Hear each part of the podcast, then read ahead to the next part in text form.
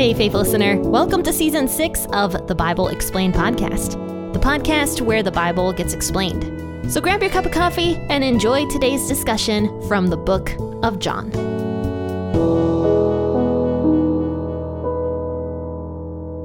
Hey guys, it's Jen here with the Bible Explained podcast.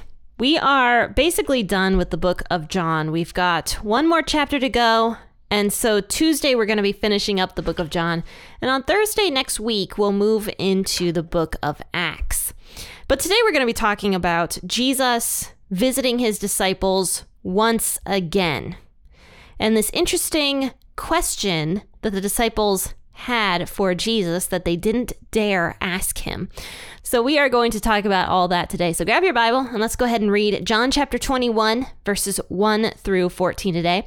As I always do, I'll be reading out of the W E B version this morning, but make sure to grab your cup of coffee, your favorite version of the Bible, whatever that might be, or your cup of tea. For those of you who, for some reason, enjoy tea over coffee, I'll never get it. I will never understand. There are some teas I don't mind, and you guys know that I do switch back and forth sometimes between coffee and tea, but whenever I switch to tea primarily, I always do it very begrudgingly, and then I always end up even more with a coffee addiction after that because I taste coffee again and I'm just like, this is so much better. I don't understand. All right, guys, let's go ahead and jump into John twenty-one, one through fourteen. After these things, Jesus revealed himself again to the disciples at the Sea of Tiberias. He revealed himself this way. Simon Peter, Thomas called Didymus, Nathanael of Cana in Galilee, and the sons of Zebedee, and two others of his disciples were together. Simon Peter said to them, "I'm going fishing."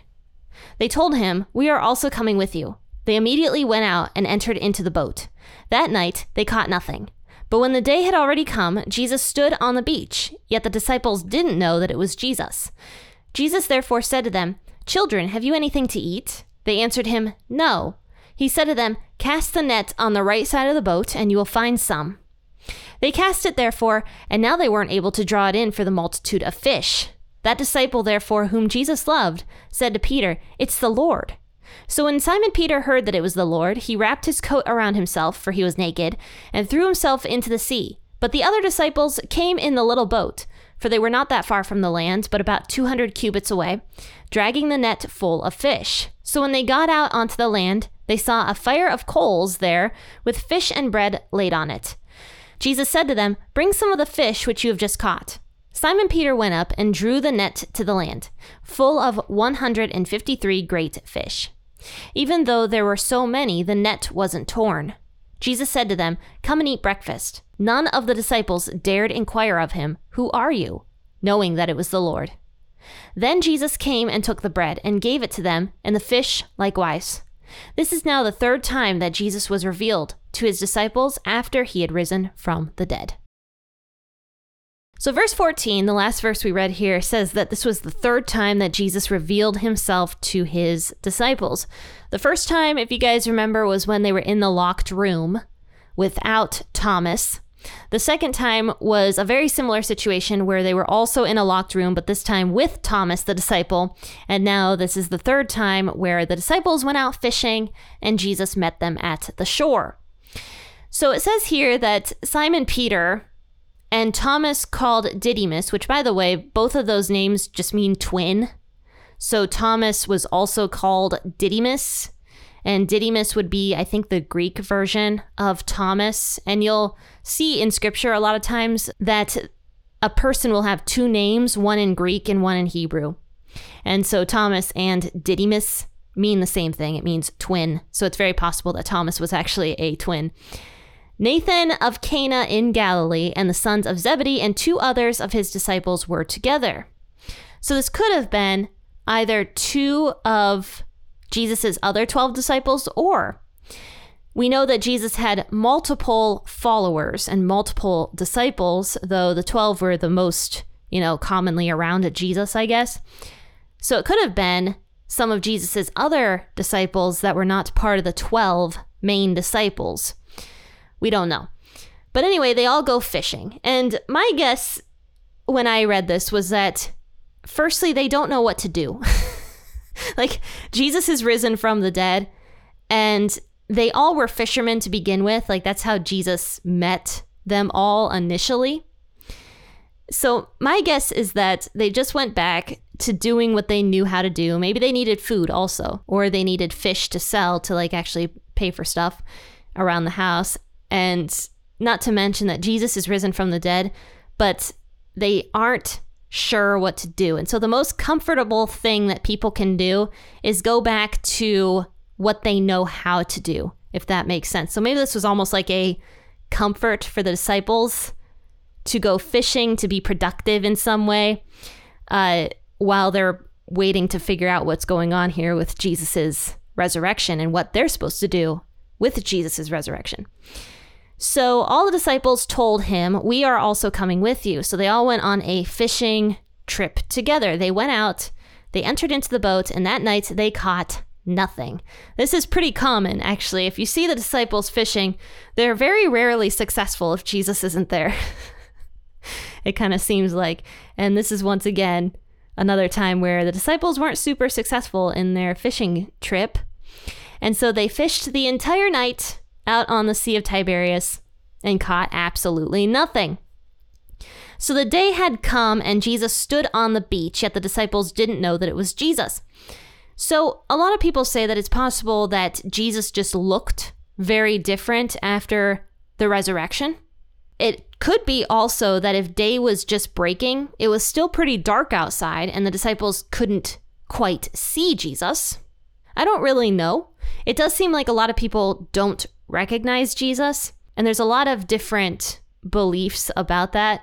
Some people say that maybe Jesus just looked different as a resurrected person, like he was more of a glorious appearance. Some say that the crucifixion marred Jesus's face in some way and he had scars. Um, we do know that Jesus did maintain some of his scars, like the ones in his hands and feet and side. So it's possible that some of the scars did remain on Jesus's body. I'm not sure. But the one that I lean on, and you guys know this, it's possible that people didn't recognize Jesus because A, they don't expect him to be risen from the dead, especially at the very beginning. And now here, it would be hard if you're one hundred feet away from the shore to recognize somebody. It would just be difficult to do that. So maybe it was just because they were far enough away from the shore, they didn't quite recognize Jesus standing there. So Jesus calls out to them and says, "Children, have you anything to eat?" So this is a common greeting. I've actually heard in other cultures, it's quite common to ask people, "Have you eaten today?" as like a hello. Like here in America, we just say like, "Hey, how's it going?" or something like that, or "How you doing?" But in other cultures, they ask, "Have you eaten today?" And that's a common greeting showing care for the person you're talking to. Like, "Hey, are you healthy? Are you well? Have you eaten today?" And so Jesus gives this common this common greeting, actually, to the disciples. "Children, have you anything to eat?" And so they answered him, "No." Now, what's really interesting is that Jesus calls them children here. One thing that I, I recently kind of realized is that the disciples were all very young. They were not old like media depicts. In fact, most likely, the disciples were all teenagers, because that was typically when a disciple would start following their rabbi, was uh, at a very young teenager age. It could be, honestly, that some of these disciples, when they first followed Jesus, were like twelve, thirteen, fourteen years old. Some of them could have been that young. We know that people got married at a much younger age, and Peter was the only disciple that was married at the beginning. And boys would typically marry in this time period around seventeen, eighteen years old. So Peter could have been eighteen for all we know when he started following Jesus. And Jesus was about thirty years old when he started his ministry. So that also shines some light with the relationship between Jesus and the disciples. In some way, it could have been like a mentor, mentee, is that the right word? Mentee kind of relationship, or a father and son relationship Kind of, if you think about that, especially if the disciples were very young. So Jesus often calls them children, and it could be that they very well were children. Not to mention that they were, you know, the father's adopted children. But anyway, moving forward, they answered him, "No, we do not have anything to eat." So he said to them, "Cast the net on the right side of the boat and you will find some."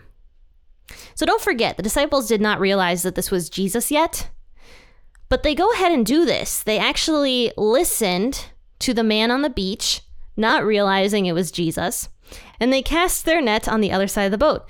And a lot of them were probably thinking like, well, we might as well listen to him. I mean, crazier things have happened to us.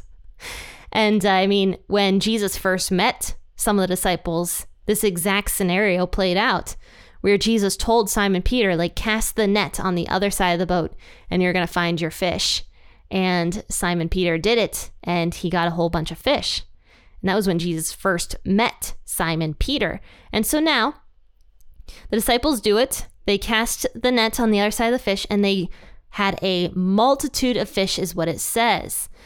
And so suddenly the disciple that Jesus loved said to Peter, "It's the Lord." John was the first disciple to realize that it was Jesus. That makes a lot of sense to me because John was in fact the one who had the most faith in a lot of ways. So because of this miracle that happens to the disciples, John realizes that it was Jesus on the shore. So when Simon Peter heard that it was the Lord, he wrapped his coat around himself, for he was naked, and threw himself into the sea. So Simon Peter's on a boat, naked, and he throws his clothes on and jumps into the ocean. And so the other disciples come in the little boat, for they were not far from the land, about two hundred cubits away. And two hundred cubits was about, it was about one hundred yards from the shore. So those of you listening who do not use yards as a measurement, it would be about ninety-one meters is how far they were from the shore. And they came in the little boat, dragging the net full of fish. So Peter jumps into the ocean to go see Jesus and gets there before everybody else, leaves the disciples behind with all the fish. Peter just couldn't wait to get to Jesus. If you notice Peter, and this is very consistent no matter who writes about Peter, he was very sporadic. Whether you're reading about him in the book of Matthew, Mark, Luke, or John, he's always so sporadic. He just does things. And so this is another time where he's just sporadic. He needs to see Jesus so badly that he throws his coat on and jumps into the ocean. I'm shocked he even took time to throw the coat on. But that's how we should feel about Jesus, though, is we should have that same urgency in a sense that Peter had, that same urgency to want to be with Jesus like that. So I can't really fault Peter here for his urgency to see Jesus and to be with Jesus. So they're dragging, the other disciples are dragging the net full of fish up to the shore.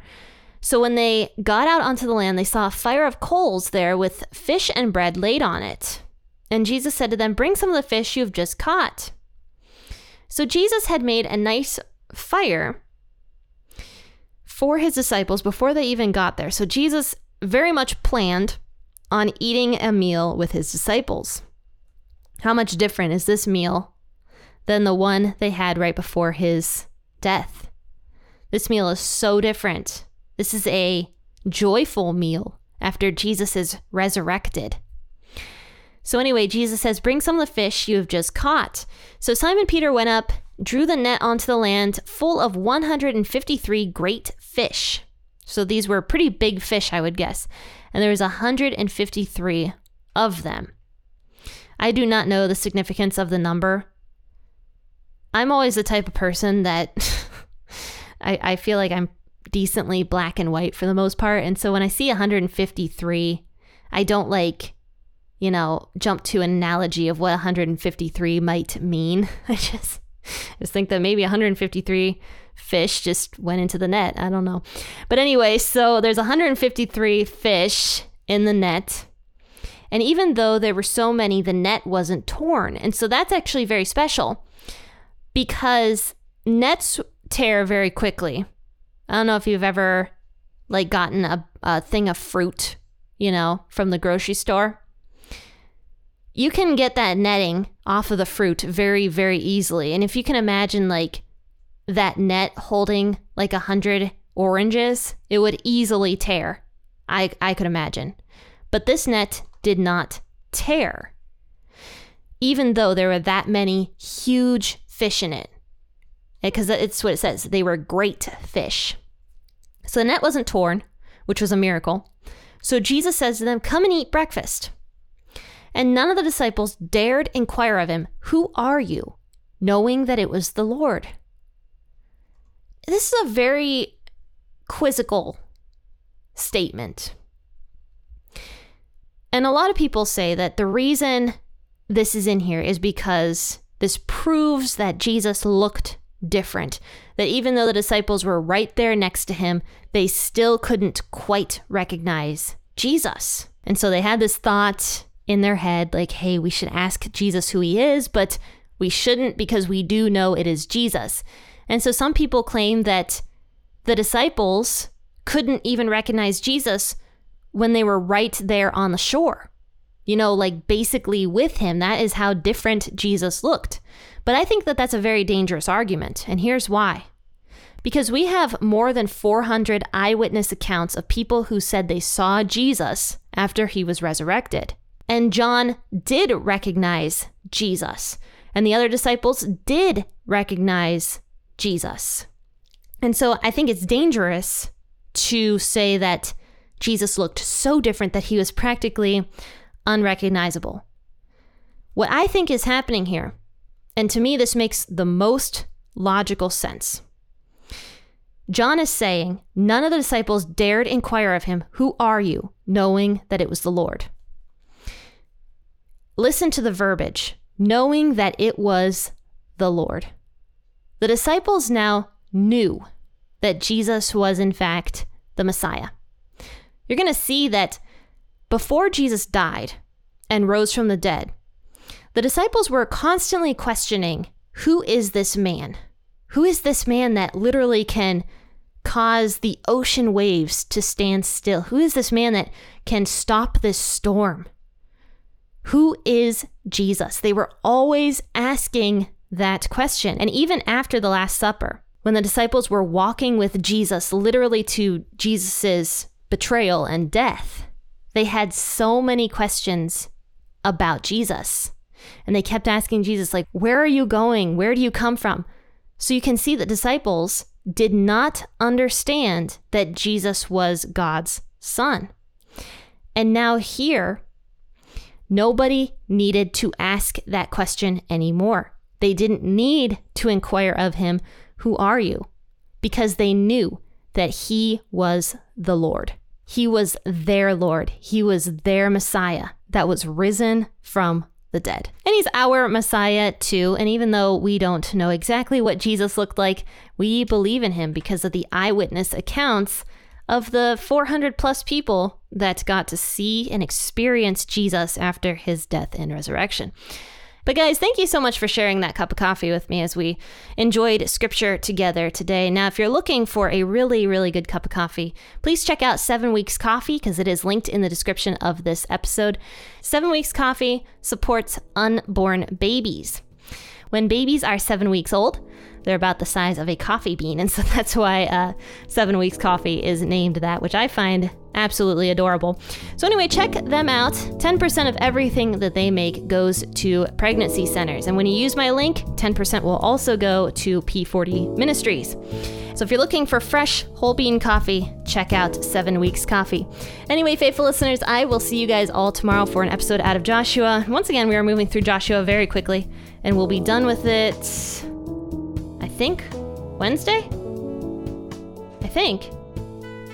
I'm not sure. I'll let you guys know. All right, guys, I will see you all tomorrow. Happy listening and God bless.